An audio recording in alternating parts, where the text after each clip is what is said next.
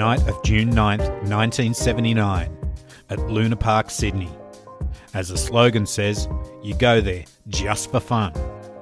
However, by the end of the night, a fire breaks out in the ghost train ride, and seven people would die. Hi, I'm your host Cambo. Grab a beer and pull up a deck chair. This is True Crime Island, another true crime podcast.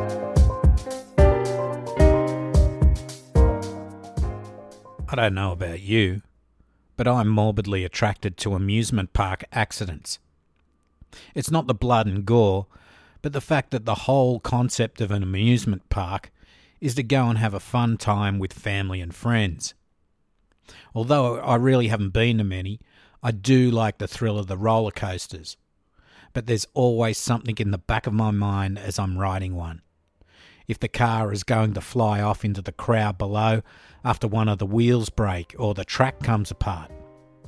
I guess that's part of the excitement. Maybe I'm just overthinking the whole thing rather than just relaxing and enjoying the ride. But of course, amusement parks aren't all about the roller coasters. There's something for everyone, like games arcades, water rides, the Ferris wheel, and scary rides like the ghost train.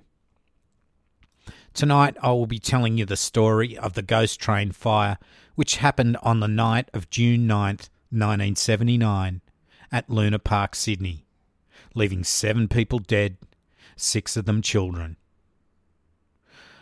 I guess, first of all, let me give you a brief history of Luna Park. Luna Park is situated near the northern end of the Sydney Harbour Bridge at Milsons Point. Originally, the location was used to house workshops, cranes, and other equipment during the construction of the harbour bridge. Once construction was completed in 1932, North Sydney Council opened applications for tenders to develop the site. At this time, there was a Luna Park in Glenelg, South Australia, owned by Herman Phillips, David Atkins, and Ted Hoppy Hopkins.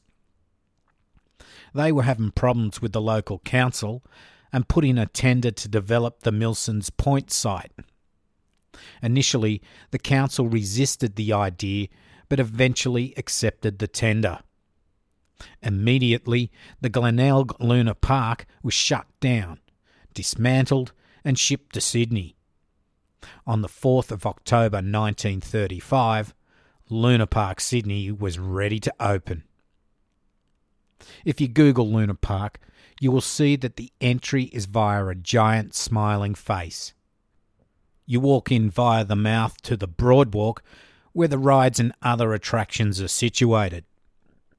The main attraction at Luna Park was the Big Dipper roller coaster, but if you preferred something a bit more leisurely, then you could take a ride on the Ghost Train. The Ghost Train had been built in the 1930s and of mainly timber construction. The external walls were mainly timber with corrugated iron at the northern end. The internal partitions were of hardboard, plywood, and wood. The roof was of timber overlaid with layers of bitumen impregnated building paper and was finished on its top surface with hot mopped bitumen. Part of the roof was corrugated iron. There were three sets of doors on the western side of the building, the entry and exit doors, plus a set of double doors in between with panic bars. There was also a door on the eastern side which opened into another building housing the River Caves ride. There was an illuminated exit sign near the track entrance. As you can probably imagine, internally the ghost train cars follow a winding track through a maze of plywood partitions. These partitions were all painted black, and scattered throughout would be the scare features. The scare features were animatronic or static displays, lit by floodlighting with spooky sound effects throughout. At the end of the ride, there was a simulated fire. There were no sprinkler systems installed, but fire hoses were stationed at either end of the building. There were to be one attendant stationed at the entry to the ride, one at the exit, and another inside the building to ensure the safety of the passengers and to alert the outside attendants in case of emergency. In 1979, the ghost train was more than 40 years old. The rest of the rides were starting to age as well. Before 1972, the park would be open for nine months of the year, with the other three months used for maintenance, cleaning, repainting, and the addition of new attractions. Since 1972, the park was open all year round, which placed additional strain on the maintenance and overhaul operations. On the 16th of April 1979, 13 people were injured on the Big Dipper roller coaster when a steel runner came loose. This stopped the carriages, but the following train kept going and ploughed into the back of the stationary one. Imagine being in the front car and seeing the train ahead stopped on the track. I'd shit my panties. The night of June 9th, 1979 was a cold one. You were probably listening to Donna Summer's Hot Stuff or Randy Van Warmer's Just When I Needed You Most. I mean, what sort of name is Randy Van Warmer? Fucking serial killer name. Randy, get in my van warmer. Anyway, it's the 9th of June 1979, a very cold Saturday night. There was a good crowd at Luna Park that night. The ghost train was doing good business, with a steady stream of patrons jumping into the little two seat cars for their scary ride. At about 10:10 p.m., patrons who had just finished the ride reported that they had smelt smoke but shrugged it off as being part of the special effects. At 10:15 p.m., smoke is seen rising from the building and the attendant at the entrance, Mr. Bessel, along with another attendant, Mr. Jacobs, start to evacuate the ride. A Miss Partington and Mr. Shiano also raced in and were able to rescue two young girls that had just entered the building. By this time, the fire extinguishers being used to fight the fire were useless, as the fire took hold amongst the flammable materials used in the construction of the building. Thick black smoke now rendered any emergency lighting that was installed useless. Several people were seen to exit the building suffering from smoke inhalation and with blackened faces. They were still in their respective cars. As the flames were now apparent, the smoke was now billowing across the park site. The available fire hoses were put into use to try and contain the fire. Within minutes, the fire brigade were on site and they tried to battle the blaze. In the chaos, it was not known whether there were people still trapped in the building, but the heat was so intense firefighters were unable to enter the building. By now, the glow of the fire could be seen across the city. Firefighters on the scene were struggling with a lack of water supply and pressure. Eventually, they had to pump it straight out of the harbour. It would take firefighters more than an hour to bring the fire under control. There was panic amongst the crowd as people were trying to account for their friends and family.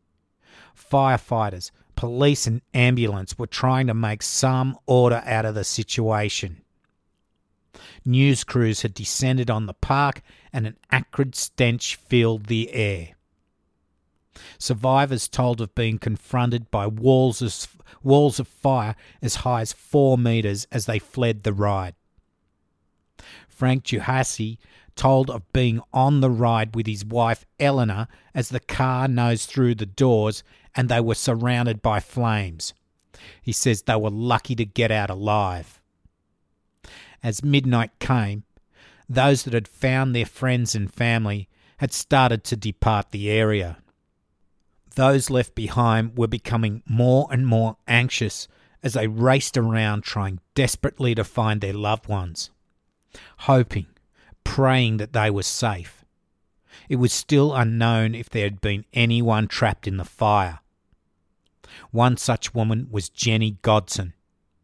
She had come to Sydney with her husband John and two boys, Damien and Craig, for a holiday. They'd spent all day visiting various sites like Taronga Zoo and decided to finish the night at Luna Park. When it was about time to leave, they had four ride tickets left. The boys chose to ride the ghost train. At this time, Jenny had an overwhelming craving for ice cream, something she usually didn't eat, and so she asked the boys if they wanted some, and they said no. So the boys and their father, John, took off for the ghost train while Jenny bought some ice cream near the Coney Island building, which was just off from the ghost train ride. By the time she turned and walked back to meet her family, she saw smoke pouring out of the ghost train building, and her husband and two boys were nowhere to be seen. All she could do was stand and stare. After an hour or so, with the fire now under control, firefighters were able to enter the building. Here they made a grim find. Huddled together in one of the tunnels was John Godson with his two boys Damien and Craig. In the other part of the building were four boys from Waverley College that had come to the park that night to have fun. Their fifth friend, Jason Holman, was outside standing next to Jenny Godson, both stunned and in shock, looking, hoping that their loved ones would somehow be found. Jenny said in an interview with the Daily Telegraph in 2015 I wanted to stay there, and I remember someone standing beside me, and until a few years ago, I didn't realise who that was, but it ended up being Jason Holman, the fifth boy who was with the other boys. We sort of had survivor's guilt. We're here and they are they're not. That still haunts both of us today. It's just something that doesn't leave you. You learn to live with it, but those sorts of feelings, they're innate in you, so it doesn't go away. What do you do? You come to town with your family and are having a great day out. You go to get some ice cream and you never see your family alive again. I mean, what do you do? You stand there trying to take in the enormity of it all, in shock, wondering if by some stroke of luck you'll turn around and see your loved ones waiting for you. You're in disbelief, saying to yourself, No, no, no. All the time you're becoming more and more anxious. Soon becoming one of the last standing alone as everyone else leaves with their friends and family. Sure, you're going to do the same. They must be somewhere. They must be. It can't be happening. Standing alone with one other. He has the same thoughts. Where are my friends? This can't be happening. Minutes become hours. You can't stay there any longer as police try to comfort you, but you know nothing they say can help. In shock, you go home, empty, lost. Jenny couldn't live in her hometown of Warren anymore.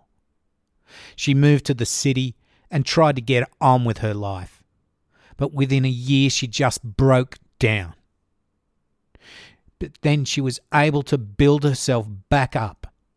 And in 1986, she gave birth to her miracle baby, Emily Rose. Jenny went on to say, For my own sanity and my own physical well being, I've had to put that away and just go on and believe somehow that all will be sorted.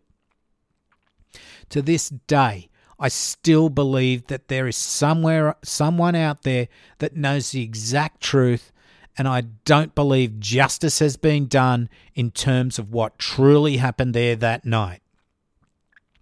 I mean, th- that's so fucking sad. In the end, there would be seven killed in the blaze. They were John Robert Godson, Craig Godson, and Damien Paul Godson, plus the four boys from Waverley College Richard Charles Carroll, Jonathan Sean Billings, Michael David Johnson, and Seamus Patrick Rahilly. So, there was a coronial inquiry into the cause of the blaze. Now, this is the bit where we go from sadness to anger and rage. As I told you before about the construction of the ghost train ride, it was built in about the 1930s and pretty much remained the same for the next 40 years. When you have a look at it, how it was constructed, with all that plywood and bitumen, it just sounds like a fucking fire hazard. The coroner found that the cause of the fire cannot conclusively be stated. It was clear that it commenced in or around the vicinity of a display representing an imitation fire. Expert evidence was given in regards to examination of what was left of the electrical system and of tests made after the fire. It was found that it was unlikely that the ignition source occurred due to an electrical fault. A statement made to police soon after the event stating that the fire was deliberately lit was found to be false and mischievous. It was found that people would chuck their rubbish out during the ride, and this could accumulate and lodge in and around the imitation fireplace. However, the floodlighting used in the effect was unlikely to be able to cause ignition. Smoking was forbidden in the building, and there were notices to this effect. But we all know smokers. However, once on the ride, the attendants were powerless to stop anyone lighting up, which went on all the time the coroner found that it's likely that someone discarded a cigarette or a lit match at the end of the ride near the imitation fireplace, and this lit the accumulated rubbish causing the fire. The coroner found there was evidence the building was poorly maintained. There were holes in the roof, the stud supporting partitions were in some cases loose and rotten. The roof was unsafe to walk on. The floor in the vicinity of the track was in places worn and uneven. For fuck's sake, this was 1979. Okay, now get ready for the rage. In October 1977, nearly two years before the fire, Mr. Grant, a fire ventilation expert, inspected the building. What he found is disturbing to say the least. In his report, he said, It was a maze. I think most people know what a maze is. It's pitch dark. I went in there when the maintenance lights were on and I had to find out what material was being used in there. It was timber, all painted black partitions, and then you get to a scare area, which was usually Hessian, plastics, and electronics. As a matter of fact, even with the lights on, I was bumping into the partitions and the wall. It was a timber ceiling. I would have got lost even with the lights on. The only way I could keep going was to follow the railway track. One effect of the winding course of the track was to disorient passengers. There were three sets of doors on the western side of the building. from which escape from the building was possible in case of fire. These were the track entrance and exit doors and a set of double doors fitted with panic bars and an illuminated exit sign near the track entrance. There was a small door on the eastern side of the building leading into the river caves. It was not clearly marked and was probably indistinguishable from the walls. Mr. Jacob, one of the attendants that had worked on the ride for four months, he didn't even know that that door existed. I mean, that is great fucking training. The fire guy didn't say that bit. I'll go on. Mr. Grant, the fire expert, said there were some doors in the partitions, and they too were painted black like the walls and were difficult to distinguish. There was another door on the western wall fitted with a panic bar, but it, it had been enclosed on three sides to create a room used for car storage. It gave no escape from the main building, for fuck's sake. The fire doors near the main entrance would be seen by passengers only very briefly as they passed. Because of the curves in the track and the presence of partitions, those doors could not be seen from a point of two or three metres further along the track nor any part of the track thereafter. There is evidence that the premises were regularly cleaned, but there's also evidence from a number of witnesses of a general dirtiness of the place and the presence of rubbish. Because of its construction, internal layout, and use, the building presented a high fire risk and unique safety problems. Now, Luna Park as a whole was also inspected in October 1977. This included the Ghost Train complex. This was done by Mr. Wren, a senior health inspector of North Sydney Municipal Council, and Mr. Roberts, a district officer of the Fire Prevention Department of the Fire Brigade. Subsequently, the Fire Brigade made extensive recommendations to the Council. The Council then directed the Luna Park management to carry out certain works as recommended by the Fire Brigade. As to the ghost train, the works were the provision of an illuminated exit sign at the escape doors, and the availability for public use. The installation of safety emergency lighting. The installation of a fire hose reel system affording protection to all sections of the park. Hoses to be of sufficient length, taking into account the internal partitions within buildings. All curtains and fabrics to be coated with an approved fire retardant biannually.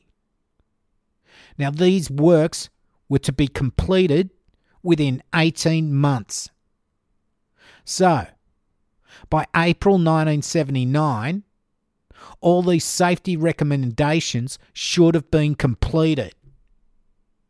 NAP on the 9th of May, one month before the fire, the council allowed a 12 month extension to complete the works.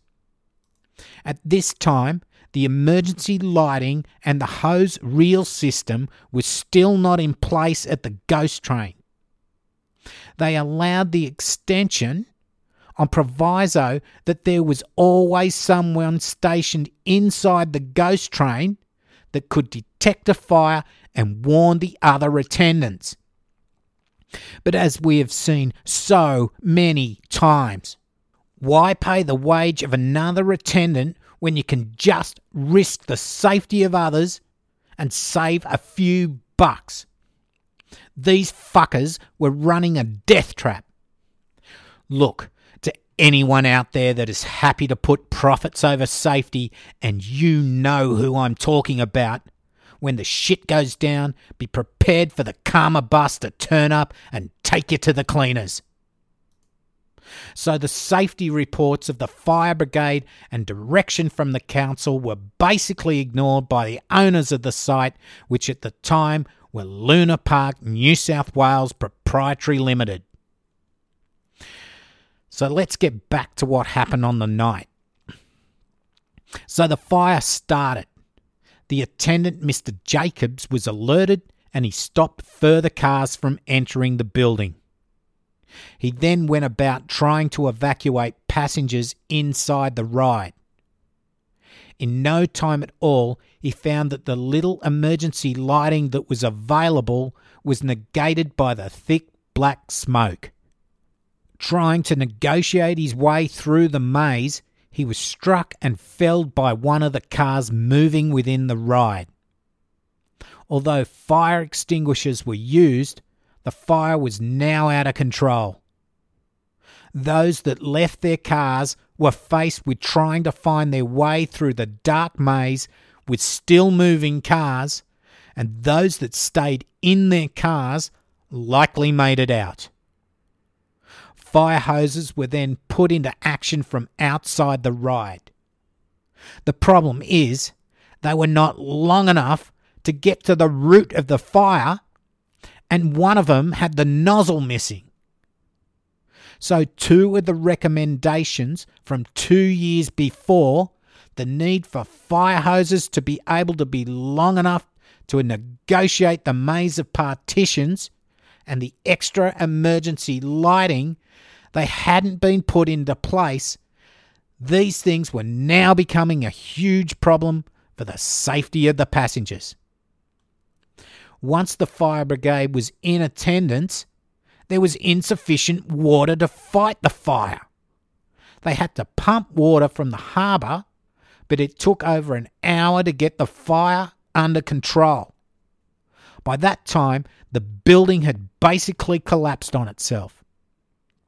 So, of the recommendations to install emergency exits, clear marking of all doors provision for smoke alarm systems and smoke exhaust systems, installation of adequate, adequate emergency lighting, a proper fire hose system and sprinklers, they were all ignored by the management. These should have been the barest minimum to operate the ride without an attendant inside the ride who would have been able to detect the presence of smoke and alert the other attendants. And then they would have been able to help evacuate the passengers before the fire took hold. The coroner went on to say that if these basic recommendations were unable to be actioned because of cost or age of the building, then it should not have been operating at all. Although the coroner found that Luna Park New South Wales Proprietary Limited and its directors and management were under a duty of care in respect of the safety of patrons, well, he found that the fire was reasonably foreseeable. He found that death or injury to patrons by fire was reasonably foreseeable. He found there was a failure in the duty of care. He found also that there was a marked reluctance, even in the face of expert advice and council requirement. He found that this reluctance to spend money upon fire safety measures. So, you think they're all going to get charged with criminal negligence, right? Go to jail and pay all this money in fines, right? Nup the fucking fuck. The coroner found that although there was a serious breach of the duty of care, seven fucking dead bodies is not enough to warrant charges. Profit. Now, he did find that the fire brigade were the best people to give advice, expert advice, but they had no power to actually do anything about it. He advised that they be given the right of entry to premises and to be given the power to serve and enforce notices.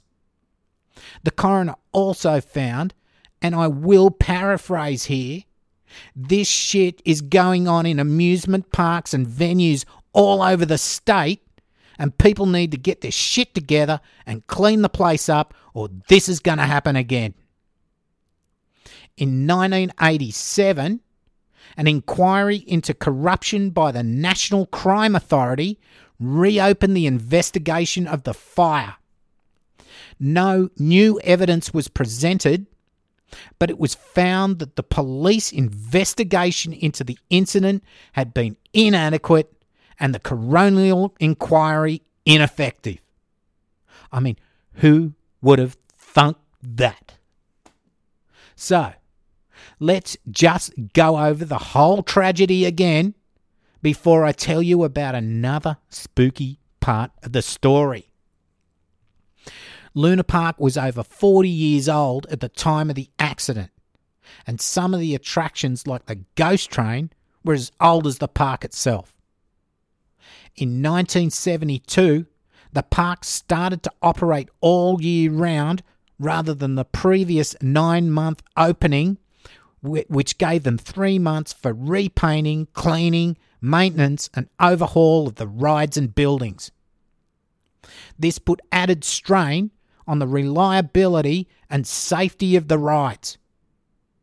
In 1977, fire experts inspect the ghost train and find it has several safety issues, and they report this to council that then direct the owners to make several changes to bring it up to a satisfactory level of safety. One month before the fire, the owners of Luna Park have yet to implement the changes and are granted a 12 month extension to complete the works. In the, on the June the 9th, 1979, a fire breaks out in the ghost train, killing seven people. A father and his two boys, and four friends from Waverley College. And no one goes to jail. Okay, let's have a, a look at another theory on how the fire started. At the time, underworld boss Abe Saffron. You know Abe from the Juanita Nielsen case. Well, apparently, he wanted to buy the site, and so he commissioned a goon to start the fire, which would then probably close the place down and he would be in a position to purchase the place. Look, there's no real evidence to support this. Although one of his relos did come out years later to say that Abe told her he did start the fire but didn't want to hurt anyone. Well, then, she did come out later and recant her statement, so who knows? Problem is, at the time, the New South Wales police were as corrupt as fuck, and any in- investigation was always going to be sus. Look, whether he did it or not, the place should have been safe for the public to use and not a friggin' fire hazard. Similar to Grenfell Tower, where the residents were warning the managers of the building that it's a safety hazard, but nothing is done, and then boom fuckalunga, people die. Okay. So there's been some spooky things that happened before and after the fire. First, there's a photo, a photo I'll post on Facebook and Instagram of a satanic looking dude that was taken as the Godson family visited Circular Quay just hours before the fire. The photo depicts the crazy looking dude with horns and a mask with eye holes cut out. He has his arm around Damien Godson, and it would be the last ever photo taken of the boy. Apparently, once the photo was taken, the guy disappeared into the crowd and was never seen again. Jenny Godson has said that she has an open mind to things like this, and although she's not a religious person, she felt the whole incident was meant to be. She said, There was nothing I could have done to avoid what happened that night. And when you look at life like that and all these little strange things come into play, I just feel it was all meant to be. For me to walk out of Coney Island at 9:45 p.m. and want an ice cream. I hardly ever ate ice cream. But I had this strange desire to have it, and when I look back on that, it was totally bizarre. Other reports of spooky things, there've been reports of other people smelling smoke and hearing screams coming from the location, only to find out later that there had been a fire there. So this is people who have no idea there's been a fire, but can hear, smell smoke and hear screams. I don't know. Well, there you go, Islanders. Again, safety over profit. And although it was nearly 40 years ago, I mean, Sydney wasn't a third world country back then, and there was no reason for this to happen. The real problem is stopping things like this from happening again. There is a plaque and a statue in place at the site of the fire, and Luna Park is still operating today. The small bronze statue was created by Michael Leunig a memorial to the seven people that died at Luna Park that night in 1979. The inscription reads To all those who take refuge in this place, to make a small commitment to the protection of children as they play. So this week we've had full episodes back to back. Next week, maybe another episode or a special edition. The case I wanted to bring you this week has been delayed as I'm trying to get hold of the court records. I ask any of you islanders who may be able to assist me in searching for court records, please get in touch they, as they are the best place to find the facts and bring stories to you. Patreon shoutouts. It's been another month, and a big shout out to all the new Patreon supporters. This week we've got Sonia G and Jim Balfour. Thank you very much. You too can support the island for as little as $1 per month for weekly episodes. Just got to go to patreon.com forward slash true crime island and sign up. You can also donate via PayPal using my email address cambo at truecrimeisland.com. You can also buy merch, such as mugs and clothing, by visiting my website and clicking on the merchandise link. I also have beer koozies or coolers and stickers, which I post from the island headquarters, so message me or email me for these details. Every little bit counts and is much appreciated. Of course, you can show your support by sharing this podcast with family and friends, or by leaving reviews on iTunes or other sites where you find True Crime Island listed. So help spread the word of the podcast and help someone out if they aren't sure how to do it. True Crime Island has, has a Facebook group you can join. Plus, follow us on Twitter and ins- follow us, follow me on Twitter and Instagram with the handle at True Crime Island. A shout out to Beck, Tyler, Jordan, and the Karens from the Minds of Madness. Check out their podcast, and if you go to their Facebook page, you will find a video made up of a stack of podcast hosts and listeners, and that is really worth the view. Good work, guys. Okay, this is your host, Cambo, and you've been listening to True Crime Island. And don't forget to delete your browser history. Good night.